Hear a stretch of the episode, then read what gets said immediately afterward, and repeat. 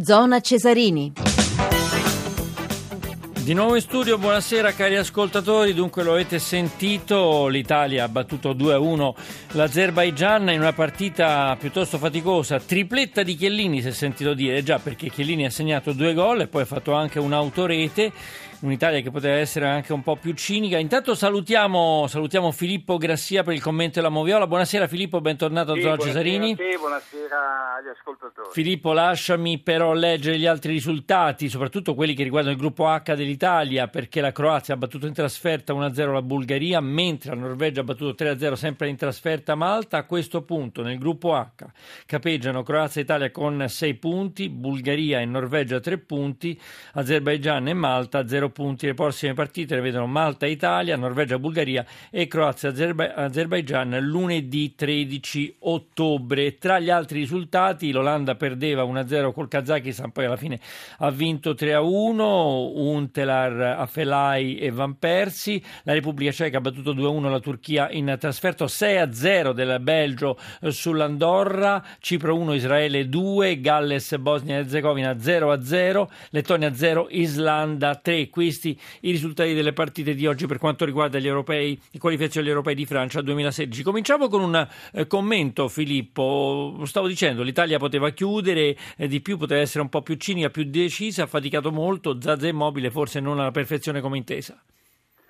Sì, beh, è curioso che l'Azerbaijan sia riuscito a pareggiare alla mezz'ora della ripresa senza aver mai eh, calciato in porta. Chiellini, come è stato detto, protagonista del bene e del male, perché prima ha portato in vantaggio l'Italia, poi ha regalato il para agli azzeri, anche se attenzione nel tabellino l'autogol figurerà di buffone perché è del portiere il tocco decisivo. Infine si è travestito nuovamente da centravanti firmando la rete eh, decisiva.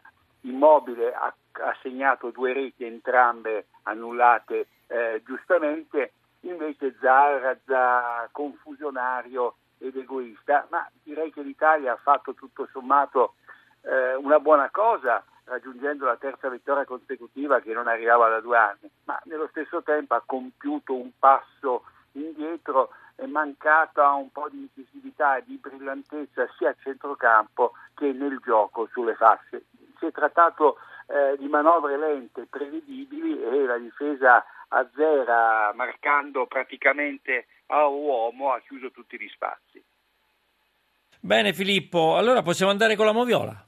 Sì, perché ci sono alcuni episodi interessanti. Il primo si verifica al decimo quando Zaza, dopo aver perso il pallone accanto alla bandierina, molla un calcetto ad Aliev senza colpirlo. Per sua fortuna il gesto di schizza del nostro attaccante passa inosservato all'arbitro e ai suoi eh, collaboratore. Poi Dadashov inaugura la lista degli abboniti colpendo in elevazione Chiellini con il braccio largo. Bonucci reclama il rigore alla mezz'ora sugli sviluppi di un cross di immobile da destra. Usainov anticipa il difensore juventino, in caduta tocca il pallone, prima con la gamba, poi col braccio, l'arbitro fa giocare, giustamente a mio parere non c'è una volontarietà acclarata e poi Pirlo probabilmente perché non è ancora nella migliore condizione in scivolata colpisce pallone gambe, quelle di Aliev, giusto il giallo, incomprensibili le richieste di rosso da parte degli avversari. E poi nella ripresa Immobile si lamenta con l'arbitro per, aver, per un presunto fallo eh, al limite dell'area che proprio non c'è, direi che si trattava di simulazione. È incredibile l'autogol azzurro che permette all'Azerbaigian di pareggiare alla mezz'ora della ripresa, come accennavo nell'intervento precedente, senza aver mai calciato in porta. Sugli sviluppi di un angolo, Chiellini devia il pallone verso la propria porta, ma è di Buffon il tocco decisivo per Immobile due gol annullati, all'84esimo per un fallo commesso in precedenza da Zaza sul portiere a zero, poi per essere scattato di poco in fuorigioco sul lancio di Giovinco. Un'Italia quindi tra ombre e luci. Filippo, vogliamo dire che forse per la prima volta dalle partite l'amichevole con l'Olanda, poi la vittoria con la Norvegia, insomma Conte si è trovato un po' in difficoltà con l'Italia? Ma si è trovato in difficoltà anche perché non ha avuto possibilità di scelte in seguito eh, agli infortuni di De Rossi, di Verratti, di Tiago Motta, cioè non è che poi abbia avuto chissà quali alternative a sua disposizione. E poi il gol d'attacco immobile Zaza non ha funzionato come nelle precedenti partite, direi più per responsabilità di Zaza che di Immobile che negli spazi si è mosso bene e nel primo quarto d'ora addirittura ha firmato tre assist di cui uno colossale mancato da Marchisio. Conte ha ragione quando dice se Marchisi avesse sbloccato subito il risultato sarebbe stata un'altra partita. Eh beh, ma, in altre, certo. ma, in altre, circostanze probabilmente l'Italia dopo aver subito quel pareggio in maniera direi paradossale forse non le sarebbe uscita fuori. Certo, no, lo dico alla luce del fatto che l'Azerbaigian aveva perso in casa con la Bulgaria eh, 2 a 1 la Norvegia adesso ha vinto 3-0 con Malta e quindi insomma, l'Italia non dovrebbe avere una partita difficile, però poi ci, ci aspettano Croazia e Bulgaria di caratura superiore a questa, a questa Azerbaigian eh, e forse Norvegia stessa che abbiamo incontrato.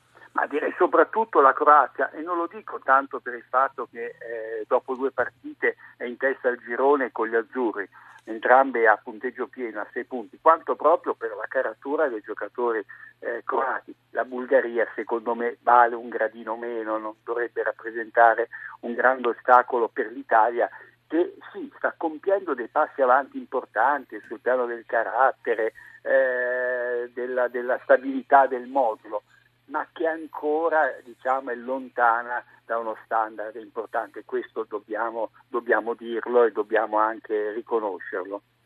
Filippo Grassia, un tuo giudizio comunque sul cambiamento che c'è stato indubbiamente eh, dell'Italia con eh, così, il nuovo corso di Conte. Mi pare che questi mondiali siano lontani, dimenticati soprattutto per, insomma, per come sta giocando l'Italia, al di là del risultato di oggi. Sì, questo sicuramente. Il gruppo eh, direi che vive uh, degli umori diversi e questo è importante, è sicuramente uno spogliatoio particolarmente unito. Eh, certo che una cosa l'Italia con De Rossi, perché cosa succede con De Rossi? Che i due esterni di difesa possono tranquillamente eh, travestirsi poi da, da ali perché De Rossi eh, si dispone al centro degli altri due eh, difensori. Con, con Pirlo eh, le, le, giocate, gli automatismi eh, sono, sono, sicuramente eh, diversi e comunque io credo che Conte dovrà cercare qualcosa di nuovo e di diverso sulle fasce perché da quelle parti che si può sfondare stasera insomma, l'Italia non c'è riuscita perché non mi hanno convinto né Darmian né Del Figlio. Allora, Juventus e Roma stanno, come dire, eh, comandando il campionato, quasi distruggendolo. Dopo poche giornate sono loro le, le candidate allo scudetto. L'ossatura però della nazionale sembra sempre più ju- juventina che giallorossa. Beh sì, per, anche per gli infortuni che hanno portato lontano dalla nazionale, in particolare, in particolare dei Rossi, però bisogna tener conto che Florenzi e Destro in questo gruppo ci sono e Florenzi infatti è partito, è partito titolare però è la Juventus che continua ad essere lo zoccolo duro della nazionale per il semplice fatto che metà squadra è formata da giocatori appunto italiani rispetto a tutte le altre rivali che di italiani ne hanno, ne hanno molti meno. Direi che è un fatto diciamo, eh, eh, quasi ineluttabile. Ha fatto un'ottima impressione Giovinco, eh? oltre alla traversa colpita, mi pare che abbia preso in mano la partita da quando è entrato.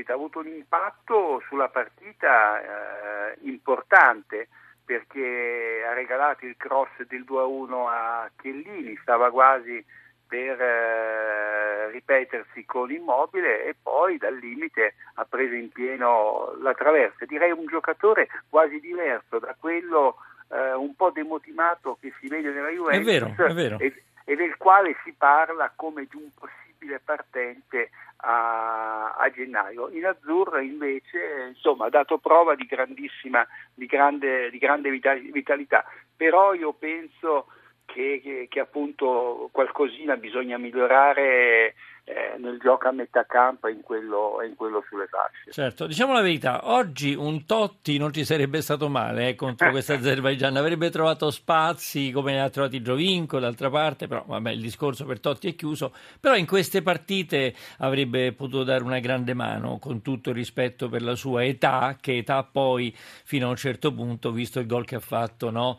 all'Etihad Stadium con il Manchester City.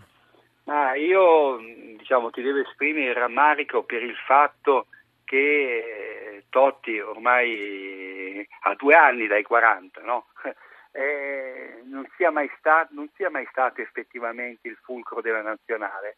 Noi ci potremmo fare una trasmissione, no? magari ti do uno spunto, cioè per il fatto che noi abbiamo avuto Baggio, Del Piero e Totti, eppure nessuno dei tre è stato mai al centro di un vero progetto eh, azzurro. Anzi, il, il, più delle volte si è visto, si è parlato di giocatori che si alternavano fra campo, panchina e tribuna e questo è stato sicuramente uno spreco da parte dei commissari tecnici che si sono alternati alla guida della, della nostra nazionale. Bene, bene, bene, era l'Emirates, non l'Etihad, eh, tanto per concludere, certo. grazie, grazie, a Filippo Grassia per averci fatto il commento della moviola di Italia-Azerbaijan 2 a 1. Buona, buona, trasmissione. Buona serata, buona serata Filippo e adesso noi passiamo all'Under 21, Under 21 che ha pareggiato sempre per quanto riguarda le qualificazioni agli europei, stavolta 2015, la nazionale Gigi Di Biagio ha pareggiato in trasferta con la Slovacchia 1-1, i gol nel secondo tempo di Belotti e di Srelak. Sentiamo però, proprio intervistato da Giuseppe Bisantis, eh, Gigi Di Biagio. Eh, Gigi Di Biagio, iniziamo con una banalità 1-1 meglio di 0-0, però a un certo punto abbiamo subito il gol in un momento in cui forse si poteva chiudere. Sì, detta così si può dire di sì, ma non sono sicuramente soddisfatto del risultato perché era una partita che volevo assolutamente vincere. Ci portiamo a casa questo pareggio con una prestazione con alti e bassi dove in maniera anche disordinata abbiamo costruito molte palle gol. Dovevamo chiudere la gara, non ci siamo riusciti e abbiamo sofferto il loro, il loro ritorno. Questa è un po' la sintesi di questa partita. Dovremmo, dovevamo essere un po' più pazienti nel cercare di trovare quei tre passaggi in più che ci avrebbero permesso di andare alla conclusione. Ogni qualvolta l'abbiamo fatto siamo arrivati a sfiorare il gol. Dallo schieramento iniziale si era capito che la voleva vincere, c'era il tridente, c'era Battocchio, insomma era una squadra offensiva per essere in trasferta. Ma io ho detto ai ragazzi che magari qualcuno pensava che si, dovesse, si doveva giocare nei 180 minuti, noi dovevamo far finta come se fosse, fossero gli ultimi 90 perché soltanto così potevamo cercare di vincere la partita. Il nostro modo di giocare è sempre quello di non fare calcoli, è quello che abbiamo cercato di fare, non ci è riuscito, comunque onore anche alla Slovacchia che ha avuto un secondo tempo importante dal punto di vista della, dell'aggressività, quindi dovremo fare tesoro di quello che si deve cercare di far meglio. Troppi gol sbagliati davanti al portiere, portiere che era molto bravo soprattutto in uscita, però ha detto qualcosa ai ragazzi, insomma eh, più lucidità, più freddezza.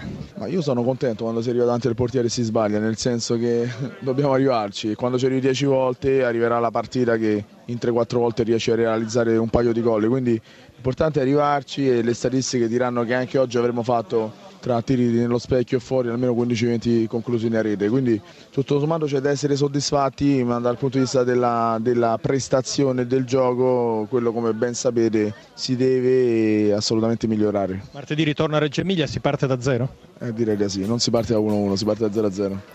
E questo era Gigi Biagio, noi salutiamo anche la vittoria dell'Italia con la Russia in 4 set, eh, domani le semifinali per quanto riguarda i mondiali di volley femminili Italia-Cina alle 20.45 sarà preceduta alle 17.30 da Brasile e Stati Uniti. Vi ricordo, visto che siamo in chiusura, che Zona Cesarini è un programma a cura di Riccardo Cucchi con l'organizzazione di Giorgio Favilla, la regia di Ombretta Conti, assistenza al programma di Tony Tisi, grazie alla parte tecnica Nicola Pambuffetti e Emiliano Trocini, per scaricare il nostro podcast zonacesarini.rai.it www.radiorai.it per riascoltare invece le interviste e gli altri contenuti delle eh, trasmissioni, le nostre trasmissioni sportive radio1.rai.it, la nostra mail scriveteci zonacesarini.rai.it domani attenzione perché alle 11.05 andrà in onda Extra Time, si parlerà di coach, di allenatori e di sport vari. A questo punto Maurizio Ruggeri vi dà la buonanotte, eh, ci risentiremo lunedì, la linea Val GR1.